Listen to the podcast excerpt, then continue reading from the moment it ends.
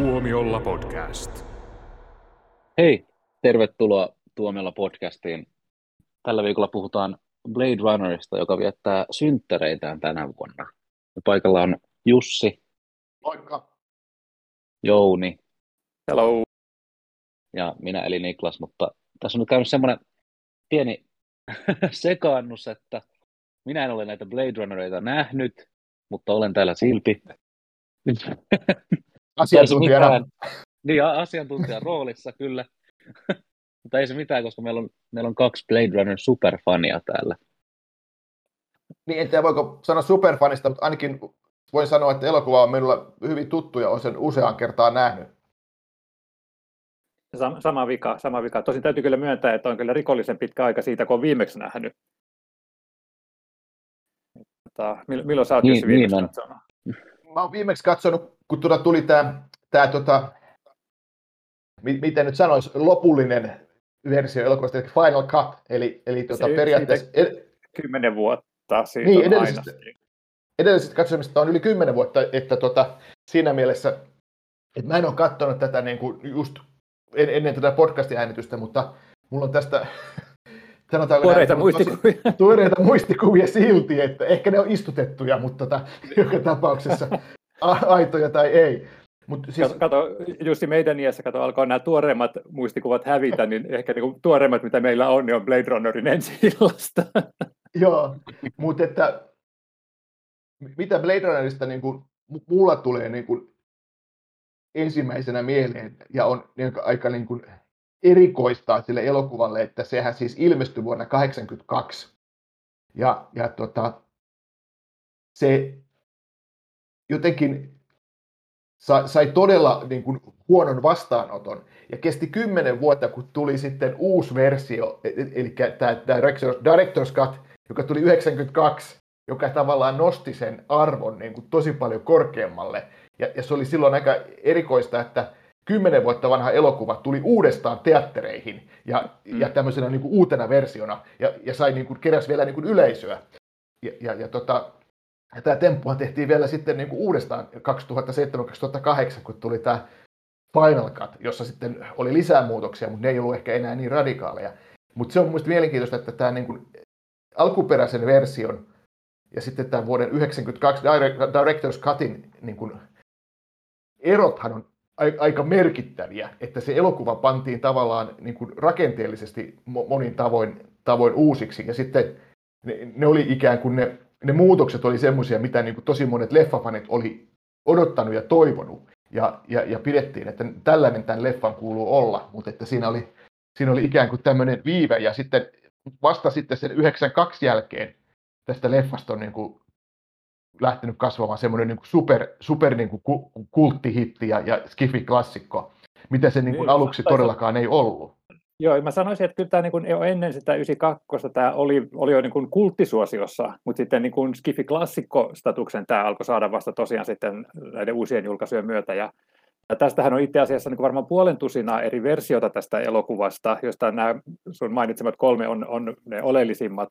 Ja toi meidän äh, Tom Kajasalampit, äh, joka erikoistui näihin erilaisiin versioihin leffoista, niin hän teki tuossa tota, viime vuoden puolella semmoisen mielenkiintoisen jutunkin episodilehteen, että jos löytyy joku, joku tota, vanhempi numero, missä on tämä meidän yksi elokuva, monta tarinaa, artikkeli, niin kannattaa lukea, se on tosi mielenkiintoista luettavaa.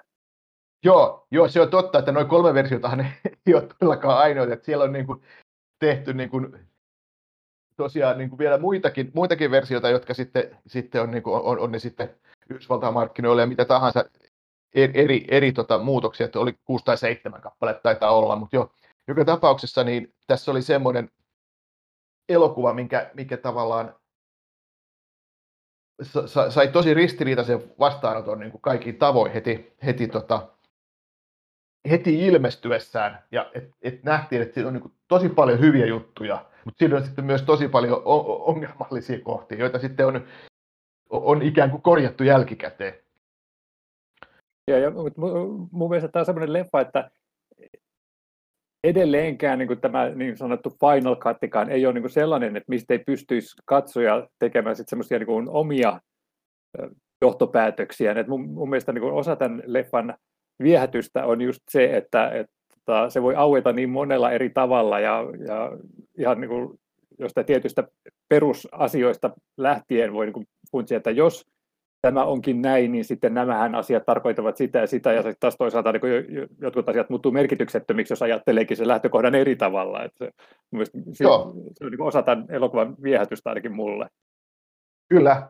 Pitäisikö oikeastaan vähän niin kuin kerrata, että, okei, että mikä on niin kuin Blade Runner, että siinähän on tietysti se, mikä tulee tietysti monella mieleen, että se on Philip K. Dickin tota, romaanin pohjalta tehty, tosi tietysti aika paljon muutettu sitä tarinaa, ja sitten siinä on tietysti myös merkittävää, että se on, se on Ridley Scottin e-, e-, ensimmäisiä elokuvia, että, ja, ja, ja tota, Oliko tämä hänen kolmas, muistaakseni? Kolma, kolmas. On, kaksintaistelijat ja Alien. Alien, joo, Alien oli, Alien oli niin kuin iso hitti, ja sitten hän, hän pääsi, pääsi ikään kuin, tai hän sai, sai, sai niin kuin mahdollisuuden tehdä sitten toisen ison budjetin skifileffan, joka sitten olikin monin tavoin ristiriitainen kokemus sitten hänelle, ja, ja tota, tässä oli sitten ton, ton ajan isoin tähti Harrison Ford oli sitten pääosassa, ja tässähän lähtökohtahan on se, että elokuva sijoittuu tulevaisuuteen, eli vuoteen 2019. Ja, ja, ja siellä, siellä sitten on, on tämmöinen ihmiskunta on semmoinen, että, että, tota, että tota, on, on olemassa valtava korporaatio Tyrell, joka, joka rakentaa näitä tällaisia erilaisia niin kuin robotteja, jotka on ikään kuin synteettisiä ihmisiä, jotka sitten... Replikantteja. Replikantteja nimeltään nämä, ja, ja tota, sitten, sitten nämä, nämä replikantit on, on tavallaan, ne on niin, niin hyvin tehtyjä tai ne on niin, niin ihmismäisiä, että sitten niistä sitten aiheutuu ongelmia ja, ja, ja tota, tota, tota, kun tota, tämmöinen replikantti ryhmittymä tavallaan, ne, ne ryhtyy tällaisiksi kapinallisiksi ja pakenee, niin sitten, sitten tämä Harrison Fordin esittämä poliisi saa sitten tehtäväkseen, tehtäväkseen ottaa kiinni nämä, nämä replikantit, joista on tullut, tullut tota aivan ihmisen kaltaisia. Ja, ja tota, tota, tota, se on sitten tämmöinen ikään kuin alkuastelma, että tämä on tulevaisuuteen sijoittuva tämmöinen jännitys, jännitys tota, tarina, jossa on sitten tosi paljon niin kuin, tämmöistä niin kuin film noir ja dekkari Raymond Chandler-tyyppistä tyyppistä salapoliisiromaania sitten niin kuin myös niin kuin mukana. Että tässä, tässä yhdistyy klassinen salapoliisiromaani ja sitten, sitten tämmöinen skifi, skifi tota, maailma. Ja todella hyvin yhdistyykin sitten. Joo, mä, mun mielestä että hauskaa tässä on, että huomioon on 82 niin tehty, ja sitä kuvailee tulevaisuutta tämmöisen niin ilmastonmuutoksen maailmana, että missä Los Angeles on tavallaan tämmöisen ikuisen sadeverhon alla, mikä tietysti taas toisaalta on sitten tämmöinen film noir-trooppi, että, että pelataan valoille ja varjoille, ja tuossa se sitten tuote niin sitä kautta. Ja, ja sitten tota, itse asiassa mä paikoin pidän jopa siitä Harrison Fordin kertoja äänestä sen takia, että se on, niin kuin tuo sitä lisää sitä film noir tuntuu, tuntuu siihen tota, silloin moderniin skifiin, vaikka sehän on nyt sitten semmoinen piirre tästä leffasta, mitä monet niin kuin vihaa ihan sydämensä pohjasta. Joo, nimenomaan. Toi oli hyvä pointti, just toi, toi kertoja ääni, eli sehän on näitä elementtejä, mitkä elokuvan siinä tuotantovaiheessa lisättiin siihen lopussa, kun, kun oli studio ja Ridley Scott oli, oli tota hyvinkin eri mieltä, millainen tämä elokuva pitäisi olla. Ja, ja se, se oli semmoinen niin kuin lopun, lopun tota ratkaisu, jolla haluttiin tehdä tästä elokuvasta ikään kuin selkeämpi ja sitten varmaan myös lisäämään näitä, näitä tota film noir-elementtejä, mutta että se, se tota, kertoja äänihän on tosiaan mukana tässä, tässä 82 versiossa, mutta sitten muist, jäl, jälki, jälkeenpäin sitten jätettiin pois. Näissä uudemmissa versioissa sitten tämä kertoja ääni puuttuu, mikä on monien, monien mielestä sitten se, ja Ridley Scottin omasta mielestä myös niin kuin se oikea ratkaisu, mutta aikoinaan mä, mä mäkään sitä ajatellut, että se olisi ollut se ongelma. Ja, ja tota, ehkä isompi ongelma oli sitten semmoinen vähän niin kuin pliisu lopetus tai semmoinen liian, liian tota onnellinen loppu, joka sitten korjattiin semmoiseksi synkemmäksi, joka sitten toimii ehkä paremmin tähän kokona- kokonaisuuteen nähden. Okei, okay, ja mä, en tiedä, mä, mä olen niin semmoinen onnellisten loppujen ystävä. Mulla, itse asiassa nuorempana mulla oli tapana aina, kun kuvitella elokuvien onnellinen loppu, päättyneen miten tahansa, että jos niin joku jäi kyynelehtimään rakkaansa vuoteen vierelle, kun se oli tota, kuoli siihen ja tuli loputekstit, niin vain ajattelin, että lopputekstin jälkeen se niin avasi silmänsä, että no nukuttipa hyvin. Sitten ne elää onnellisesti elämänsä loppuun asti. Että siinä mielessä mulla ei ollut niin kuin, mitään ongelmaa sen kanssa, mutta nyt kun mä olen vanhempi ja tiedän, että elämä ei pääty hyvin, niin mä pystyn sitten hyväksymään niin kuin, vähemmän onnelliset loputkin. Mutta tota, no mun, mun mielestä eihän se, niin kuin se NS uusi tai aiottu lopetus siinä mielessä ole kauhean niin kuin, onneton, että sehän on periaatteessa se vain sanoa, että onni voi kestää lyhyenkin ajan. Et, et, heillä annettiin mahdollisuus onneen, mutta sanottiin, että se on vain niin rajallinen aika, mitä heillä on sitten käytettävissä. Ja hei, kaikki ei saa sitäkään. Ainakaan elokuvissa. Kyllä, kyllä. Näin se on. Ja, mutta tosiaan niin toi on myös hauska, mitä sä puhuit tuosta onnellisesta lopusta, että se, se nimenomaan se eka, eka tota, versio, se, niin kuin ympättiin se onnellisempi loppu siihen nimenomaan sen takia, että testiyleisö oli tyytymätön siihen, miten elokuva päättyi. Ja, ja se, se just ni, niiden niin kuin perusteella sitten sitä, sitä tota, tota, tota, lopetusta muutettiin. Ja siihen, muistaakseni sinne vielä tehtiin sille, että käytettiin Stanley Kubrickin hohtoelokuvasta ylijääneitä ma- maisema, maisemakuvia, mitkä on siinä lopussa, siinä ekan version lopussa. Et, et, tota, se, semmoinen, semmoinen trivia, trivia tieto. Joo, ja, ja se oli kun niin hauska siinäkin mielessä, että nehän oli niin sävyltään ihan erilaisia kuin se sateinen, saasteinen, pimeä Los Angeles, jota se koko alkuelokuva on ollut, mutta toisaalta sehän oli just niin kuin sitten se kontrasti siinä sen niin kuin onnettoman elämän siellä savuisessa saastekaupungissa ja sitten tämän niin kuin romanttisen rakkauden parissa vietetty loppuelämä, niin se, se korosti sitä, mutta olihan se tietysti pikkasen hupsu, varsinkin sitten jälkikäteen, kun vielä sai kuulla tämän Shining joo. tai hohto-linkityksen. Kyllä joo, ja toihan just mitä sanoit, että, tämä, että siinä, siinä niin kuin on, se on synkkä ja sateinen, että, että tavallaan, tavallaan se semmoinen tummuus ja sateisuus, sekin on tietysti sitä film noir, film noir perinnettä, mutta kyllä mä luulen, että todella monet tämän Blade Runnerin jälkeen tehdyt leffat ottanut tästä niin kuin vaikutteita siitä, että hei, tehdään semmoinen leffa, jossa sataa koko ajan. Näitä on tosi tämmöisiä niin kuin, oikeasti niin kuin on, on niin kuin hyviäkin elokuvia, mitä tulee mieleen, niin kuin Fight Club esimerkiksi, niin mulle tulee mieleen, että okei, tämä on niin jotenkin Blade Runner-maista, että, että joka koko ajan sataa. Ja sitten, sitten tota, Suomessakin oli joku eka, oliko se eka Vares-leffakin oli siinä. Siinä oli mun sama, vai Toka. Jompi kumpi oli, mm. siinäkin oli se, että, että tehdään tälle Fight Club-tyyli, että koko, siis äh, Blade Runner-tyyli, että koko ajan sataa. No en mä tiedä, onko se nyt sieltä ihan napattu, mutta musta tuntuu, että aina kun mä näen elokuvan, jossa sataa koko ajan, niin mulla tulee mieleen Blade Runner. Joo, ja, ja, ja tota, ei, ei mun mielestä ainoastaan leffat ottanut tähän, vaan mun mielestä täällä oli hirveän iso vaikutus myös äh, sarjakuviin, oikein supersankarisarjakuviin. Äh, muistatko tämän, äh, muistatko tämän kohtaan, todennäköisesti taatusti muistat tämän kohtauksen, missä tota, äh, tämä Deckard ajaa takaa tätä Zora-nimistä replikanttia, ja sitten kun se menee niiden lasiseinien läpi ja siinä on sitten sitä niin kun, hidastettu niitä leikkauksia ja sitten lasisirpaleet lentää ja valo Kyllä. kimmaltelee näiden ihmisten märistä vaatteista ja niistä laseista ja tuommoista, niin musta tuntuu, että se, ne, se lasikohtaus on niin semmoinen, mitä supersankarisarjakuvat hyödynsivät niin tosi paljon sen jälkeen, että Batman meni jatkuvasti sen jälkeen niin läpi lasista sillä tavalla, että niin sirpaleet tuli kohti niin lukijaa ja Joo. Että, että, että, se niin visuaalisesti käyvä mielettömän hieno elokuva. Kyllä, että se on just sitä Ridley Scottin sitä niin kuin visuaalista lahjakkuutta, että se, se, se nimenomaan, ja, ja just se, että siinä on niin kuin vielä yhdistyy semmoinen niin kuin sarjakuvamainen toiminta ja sitten tämä jännitys, jännitys juoni ja sitten, sitten ja mitä mun mielestä niin kuin lopussa se nousee semmoiselle niin kuin tosi filosofiselle tasolle, kun miettii sitä tota, tota, tota, vaikka, vaikka tämän Rutger Hauerin roolihahmon sitä viimeistä puhetta siellä katolla ja kaikki, että mitä kaikkia mahtavia elementtejä tuossa on, että, että onhan se niin kuin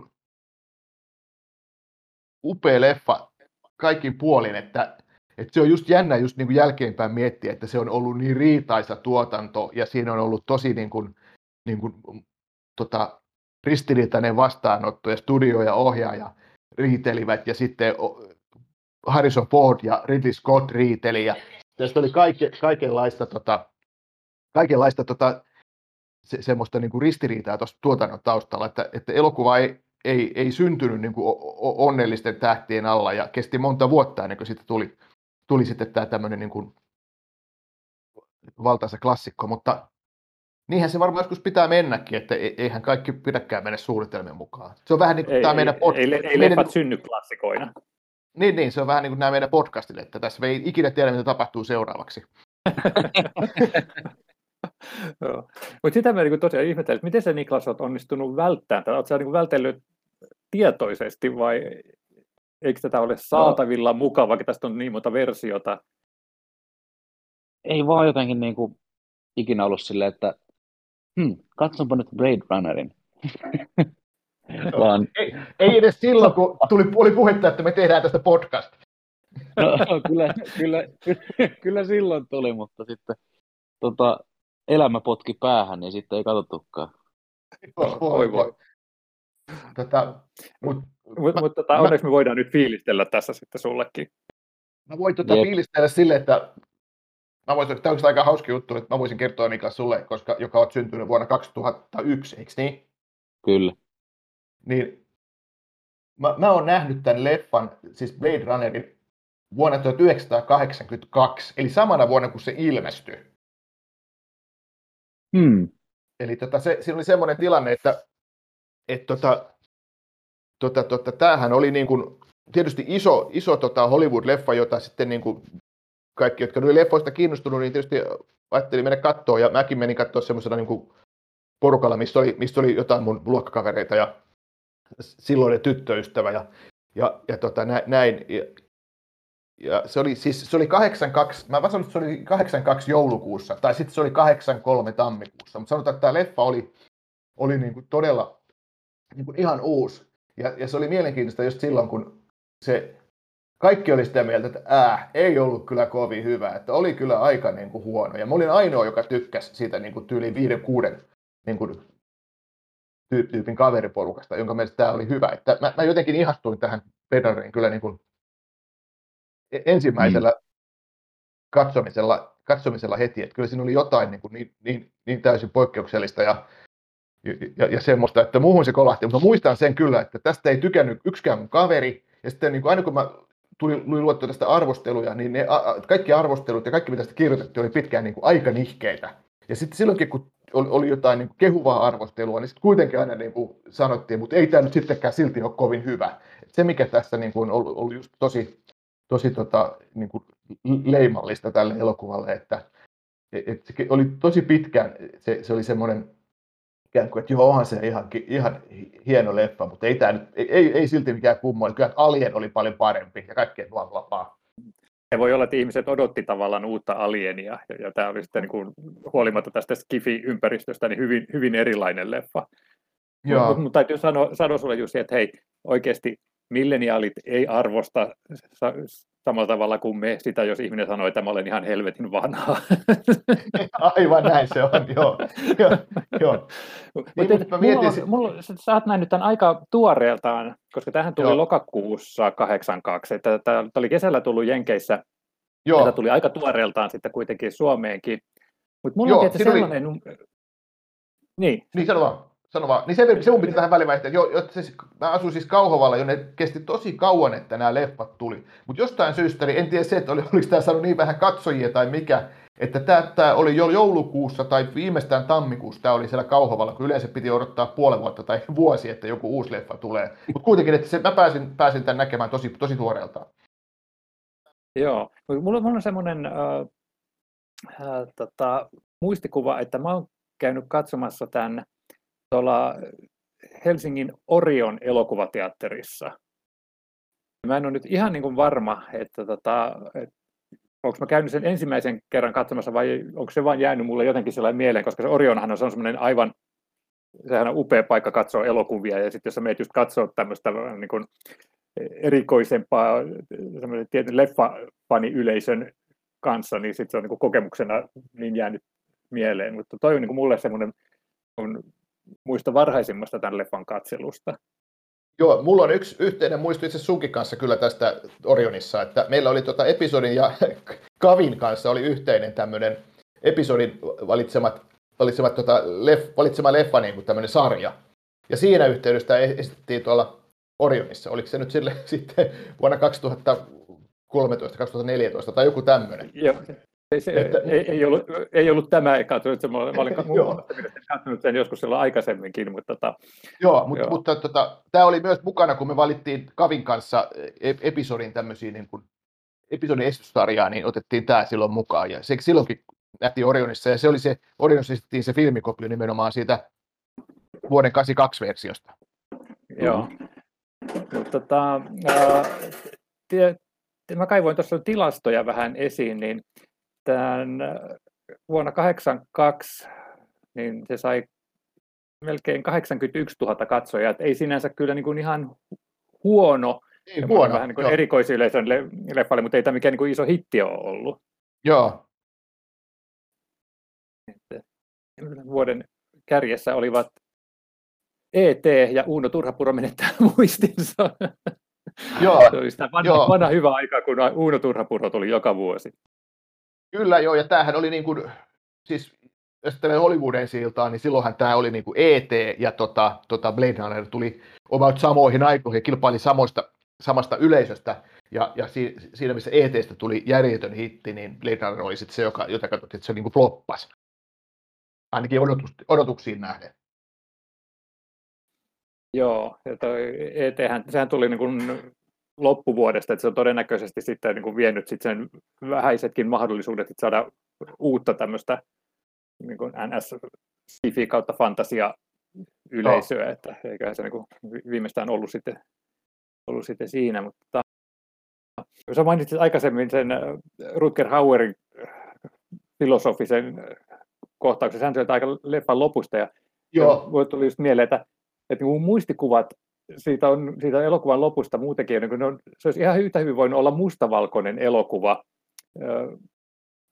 Muistetaan Daryl Hannahin meikkauksen, missä vedettiin vain tämä musta suihke niin kuin silmien ylitte, ja, ja sitten siellä lopussa tosiaan siellä katolla oli tumman puhuva Harrison Fordin hahmo ja sitten oli Rutger Hauerin vaalea hahmo ja oli vain sadetta, josta sitten valo heijasteli ja se valu pitkin Hauerin hahmon tota, kasvoja ja tuommoista, niin siis sehän on ollut ihan olla jostain niin kuin film noir-elokuvasta, että se on mun mielestä niin, niin palannut suorastaan mun muistiin se kuva. Kyllä, kyllä. Ja sitten tavallaan kun ajattelee niitä just sitä Daryl Hannahin semmoinen vähän niin kuin punk-mainen se, se olemus, niin se voisi ajatella, että se on niin kuin tosi vanhentunut nykyään, mutta itse asiassa se ei ole, että sehän on aika ikonisen näköinen hahmo edelleen, ja sehän on niin kuin just vaikka vertaa, että samanlaisia samantyyppisiä hahmoja tehdään niin kuin edelleen, jos ajatellaan vaikka Cruella, julmia juonenen tämä uusi leffa, niin siinäkin on Joo. vähän samanlaista lukkia, jota niin kuin tavallaan, joka, joka tehtiin jo niin kuin Blade Runnerissa, niin kuin sekä noita hahmoja, ja, jos ajattelee, ja, ja sitten vaikka miksei sitä vähän sitä katukuvaakin. Ja sitten kun funtsi niitä kaikki futuristisia kulkuneuvoja, mitä siellä oli, nämä tota, leijuvat autot ja tällaiset, niin nehän on kanssa myöhemmin käytetty monen kertaan uut, uudestaan, ja, ja ne on edelleenkin semmoisia niin futuristisen näköisiä, että jotenkin musta tuntuu, että se elokuva ei ole vanhentunut yhtään. Joo, se on monin, monin paikoin, niin se on niin to, todella tyylikkään näköinen ja sellainen, että, että se, se, siinä ei ole mitään semmoista niin kuin vanhentunutta, että, että tietenkin siinä voi jotkut asiat, niin kuin vaikka niin kuin se, että siinä muista poltetaan tupakkaa tosi paljon, mikä näyttää tosi semmoiselta niin vanhanaikaiselta, mutta että se, sekin taas liittyy siihen niin filmilla perinteeseen, että se niin kuin, taas niin kuin kytkös siihen, että, että, että nekin, että tuommoiset ehkä pikkujutut, niin mitkä siihen liittyy, mitkä voisi olla vanhentuneita, niin kuitenkin sopii siihen tyyliin. Joo, mutta tota, ollaanko me käsitelty ollenkaan sitä, että mitä tässä elokuvassa itse asiassa tapahtuu? Mä olen käsitelty yksittäisiä niin, fiiliksiä niin, ja se hetkiä siitä, että, että, että niin, sä, niin. sä lähit sitä avaamaan vähän, että, että tota, tosiaan siinä on näitä replikantteja, mutta puhuttiinko me siitä ollenkaan, että sitten niin tämä Blade Runner, joka on siis tämän Harrison Fordin esittämän Descartin ammatti, niin sehän on sitten just nimenomaan näiden metsästämistä ja eläköittämistä lopullisesti, Joo. eli sitten semmoinen niin niskalaukauksen antamista, niin, niin tota, mutta sitten siinähän on myös tämä, mistä mihin viitattiin, niin tämä romanttinen puoli, eli tota, Descartes pistetään testaamaan näiden replikanttien luojan apulaista, Rachelia, ja, ja, jota niin kuin esittää Sean Young. Ja todella oli kanssa vähän semmoinen film noir, äh, femme Ehdottomasti, joo. joo. Ja, ja sitten tota, toi, toi Descartes tuli sitten siihen lopputulokseen, että myös tämä Rachel on äh, tota, replikantti ja kohtelee tätä sitten tosi tylysti. Mutta sitten siinä, kun hän jahtaa näitä sotilasreplikantteja, jotka oli painu maapallolle ja joita hänet sitten pyydettiin metsästämään, niin, niin tota, siinä hän niin joutui ehkä niin vähän uudestaan funtsimaan sitä, että, että, että millaista on olla elossa, mikä on, niin kuin, kellä on oikeus olla elossa ja kellä on oikeus sanoa, että sulla ei ole oikeus olla elossa, niin joutui miettimään sitten uudestaan että Racheliakin ja, ja sitten, tota, sitten heidän välillä syntyy tämä romanttinen suhde. Joo. Ja, Mutta mut, mut sittenhän tässä on tämä yksi juttu, mikä oli tämmöinen iso kiistakapula tässä et, tota, elokuvassa ja mikä niin kuin, vähän niin kuin kaksi koulukuntaa, että onko Descartes itse replikantti. Joo, hyvä kun tuolla, mä, mä ajattelin just sitä, että hyvä kun tuli, tuli tuohon, koska jo ensin pitää sanoa vielä siitä, että just nämä, mun mielestä nämä elämän ja kuoleman kysymykset, mitä tässä niin kuin pohditaan, mun mielestä ne on niin kuin tosi mahtavia, ne, ja just, niin kuin, just sen, sen, tota, sen Rutger Hauerin loppupuheen kanssa, niin ne tekee tästä elokuvasta jotenkin niin kuin, niin kuin tosi, tosi niin kuin mahtavalla tavalla syvällisen, että se on niin kuin tosi, tosi niin kuin upeata semmoista niin kuin kuolema, elämän ja kuoleman ja katoavaisuuden niin kuin pohdintaa. Ja, ja sitten taas noin noi, noi, se, se romanssi ja, ja tota, on, on, tietysti mielenkiintoinen, mutta sitten just tämä on, tää on toinen niin kuin tosi, tosi jännä juttu, tää, että okei, onko, onko Harrison Ford replikantti myös? Ja, ja tota, sitähän on niin kuin pohdittu tosiaan 40 vuotta jo. Ja se, mikä siinä mun mielestä oli, että siinä ekassa versiossa se ei niin kuin tullut välttämättä kovin hyvin esille, mutta sitä on jotenkin sitten niissä myöhemmissä versioissa, niin siihen on laittu semmoisia elementtejä, mitkä sitten niin kuin vahvistaa sitä. Ja mä en tiedä, onko sulla tähän niin kuin vahvaa, vahvaa mielipidettä, mutta mun mielestä, ne, mun mielestä se on niin kuin to, tosi selkeä juttu, että, että tota, Harrison Ford on replikantti. Ja, ja muutenhan kaikki olisi pelkkää niin kuin kiusa, katsojan kiusaamista vaan. Et, et kun siinä annetaan niin vahvoja vinkkejä siitä, siitä tota, ainakin yksi todella selkeä vinkki, että, että mun mielestä se on niin kuin ihan, ihan selvä homma, että Harrison Ford on replikantti. Jos, jos ajattelee, että Harrison Ford ei ole replikantti, sitten sitä vaan niin kuin on haluaisi vain toivoa, että se ei ole, mutta kyllä se valitettavasti mun mielestä näin on. Mutta aina voi perustella okay. eri tavalla. Mutta tämä on mun okay. alright, alright. hyvä, hyvä, koska mä oon vähän, vähän eri mieltä. Ja, ja, ja, niin kuin, ja lähtien just tuosta, mistä sanoit, että näiden elä, elämän tarkoituksellisuudesta tuommoisesta, että, että nämä replikantithan, niillehän on asetettu semmoinen tietty tarkoitus, että jotkut on sotilaita, jotkut on viihdyttäjiä, että heillä on niin tämmöinen ylhäältä annettu tarkoitus sitten niin kuin ihmisten maailmassa, mutta sitten se, että, että he niin kuin kehittää itse tällaisia tarpeita kysyä, että mikä mun tarkoitukseni on, ja sitten se, että just tässä niin kuin Descartes ja Rachelin suhteessa, että pystyy muodostamaan tunteita, niin, niin sehän niin kuin vaan tarkoittaa, että, niin oikeastaan, että ne on omalla tavallaan eläviä olentoja. Mutta mut sitten tämä, että, että tota, että onks, jos Descartes on replikantti, niin silloin tuossa on aika monta semmoista juttua, että, että mitkä ei oikein niin kuin ole loogisia. Eli tavallaan se, että hänet pistetään testaamaan Rachelia ja katsotaan, että miten siinä käy, niin sehän on tavallaan sillä tavalla, että siinä on testejä testien sisällä, jolla ei oikeastaan niin kuin ole mitään tarkoitusta, mitä siinä elokuvassa annettaisiin. Ja, ja tota, mun mielestä mä, mä oon kuullut siihen koulukuntaan, jossa se, että on tämmöisiä niin kuin, äh, kun näitä replikantteja on saatu kuvittelemaan, että he on ihmisiä just sillä, että niin kuin syötetään heihin keinotekoisia muistoja jonkun välähdyksiä jonkun toisen ihmisen elämästä. ja, ja hän niin perustelee just siltä, että en mä voi olla replikantti, koska mä muistan mun lapsuudesta tämmöisenkin jutun. Niin, niin toisaalta sitten se, kun vihjaillaan, että, että koska niin joku tietää jostain Descartin unista tai ajatusmaailmoista, niin se vaan taas tarkoittaa, että on sellaisia asioita, mistä kaikki unelmoi ja, ja tota, ajattelee samalla tavalla, että on sitten replikantti tai ihminen. Mutta mut ehkä mä oon kuitenkin enemmän sitä mieltä, että tämä on just vähän niin kuin katsojen kiusaan, kiusaamista, mutta sillä hyvällä tavalla, että tavallaan tuodaan just tätä ää, siinä, missä nämä replikantit lähtee miettimään sitä omaa tarkoitustaan muunakin kuin vaan niin kuin koneina, niin sitten taas tämä Dekarin hahmo rupeaa epäilemään omaa tarkoitustaan ihmisenä. Että mä näen sen niin kuin noin päin. Mutta, tota, joo, joo. Hyvä teoria. Joo, vapaasti vastaan.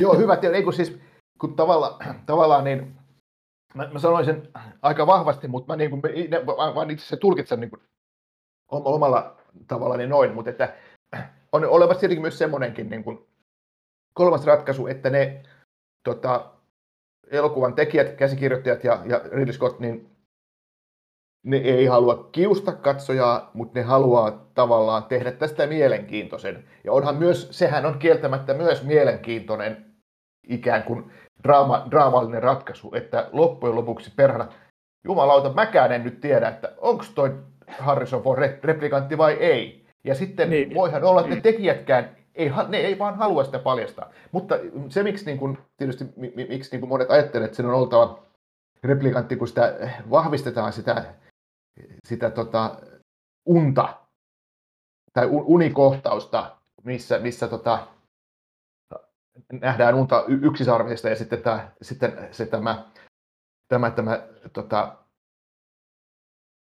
yksi, Edward James Olmosin esittämä hahmo, joka antaa sitten tämän origami tota, tota, yksisarvisen esittää sitten tälle, tälle Harrison Fordin Deckardille. Eli sinne tavallaan niin kuin todistetaan se, että hei, sorry, sä oot, sä oot tota replikantti ja tämä tää, tota, yksisarvis origami on, on niin kuin siitä osoitus ja se, se niin kuin jotenkin annetaan se merkki niin silleen selkeästi.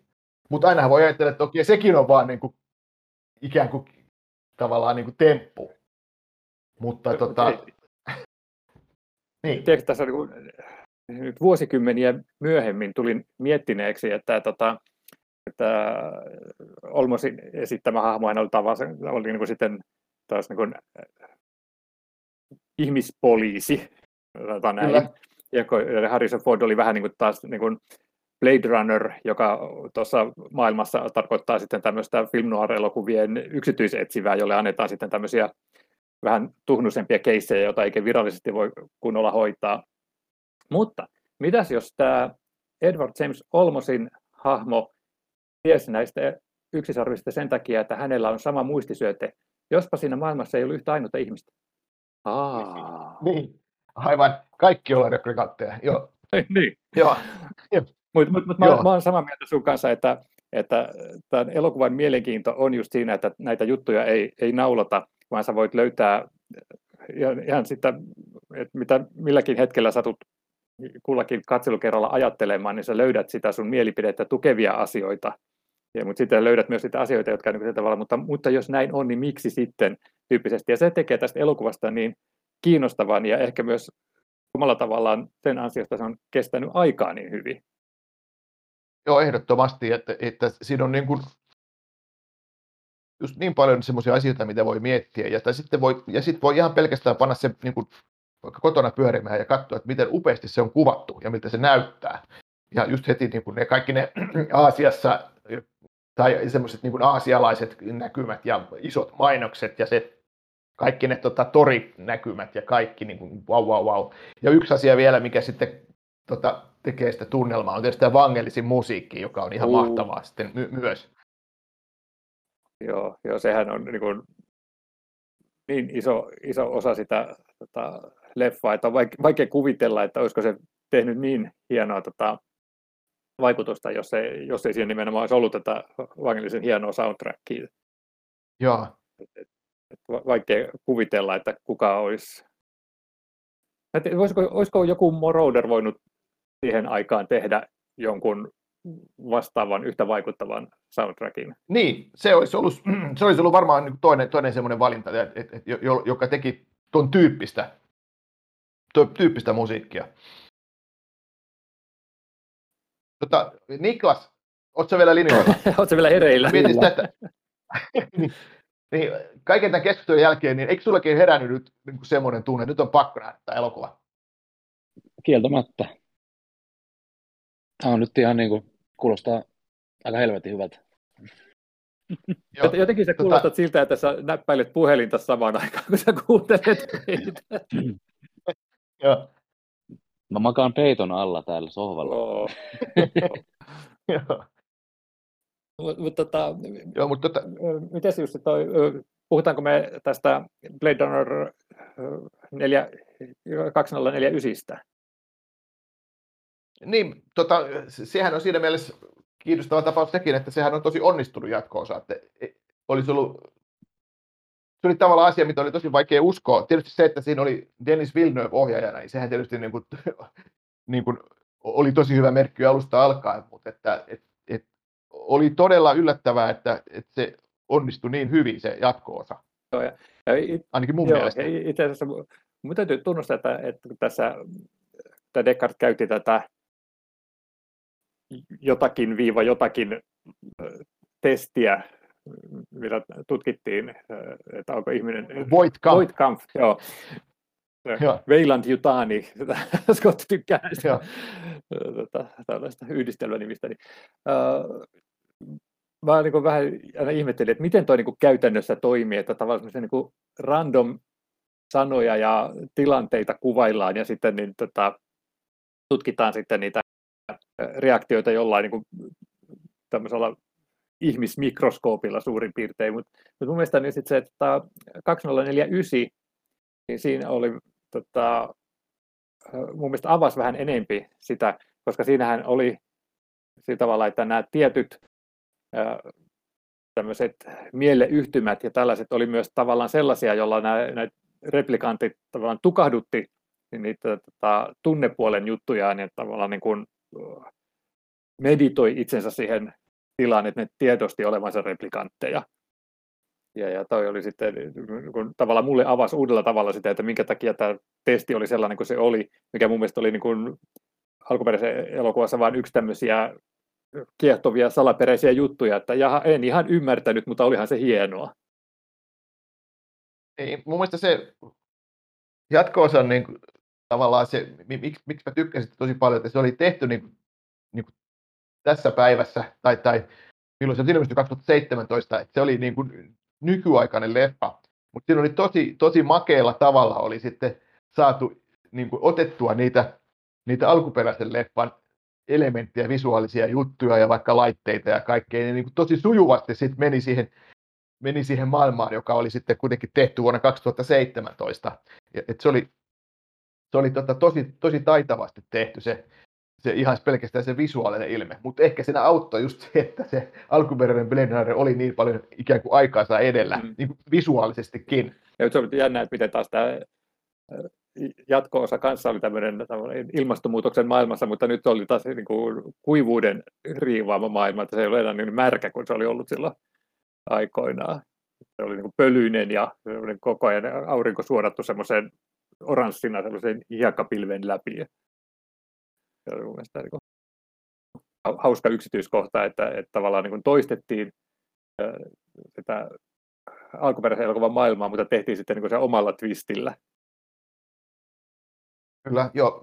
Mä en tiedä, että miten toi jatko-osa jää niin kuin elämään, että oliko se niin kuin semmoinen jatko-osa, että vaikka se olikin onnistunut, että, että tuleeko siitä sitten semmoinen ikään kuin klassikko vai unohtuuko se vuosien myötä, mutta ainakin siinä, se oli silleen, että, silleen tehty, että, että sitä, siihen oli tyytyväinen, että hitto, että ne onnistu tekemään tästä niin kuin todella toimivan leffan. Joo. Mä, mä vähän luulen, että se ei tule sama, koska se ei ole semmoinen elokuva oikeastaan, että, että, että vaikka se onkin hienosti tehty ja näyttää upealta ja se on kiehtova juoni, hyvät näyttelijät kaikkea tällaista, niin se ei kuitenkaan ole sellainen, että sä voit oikeastaan katsoa ja nauttia siitä ilman, että sä oot niin kuin suurin piirtein tuoreeltaan katsonut alkuperäisen Blade Runnerin, niin kuin esimerkiksi sitten taas Terminator 2 on semmoinen, että se, se on niin omassa maailmassaan tapahtuva elokuva, että jotenkin sen alkuperäisen Terminatorin katsominen ei tunnu välttämättömältä, vaikka sekin tietysti pitäisi tehdä suurin piirtein kerran vuodessa aina katsoa uudestaan, niin, niin, niin, niin tota, on vaikea kuvitella, että Blade Runner 2049 saisi lähellekään samanlaista statusta kuin Terminator 2. Ky- kyllä, ja, ja siinä ei niin kuin varmaan niin kuin aikakaan auta. Että kyllä se, se alkuperäinen elokuva on se, on se huippuklassikko, ja sille ei voi mitään. Ja, ja jatko-osa, erinomainen jatko, jat, mutta ei se ole nimenomaan Erinomainen jatkoosa, kyllä, kyllä just näin, että erinomainen jatkoosa kyllä, mutta että se alkuperäinen klassikko on se, se, joka jää elämään vuosiksi, vuosiksi eteenpäin. Että mitäs hei, Niklas, mä suosittelen, että hyppäät siihen vuoden 2019 tulevaisuuteen ja katsot tämän Blade Runnerin alkuperäisen nyt. Pitää varmaan, pitää varmaan tehdä tälleen. Hyvä. Joo.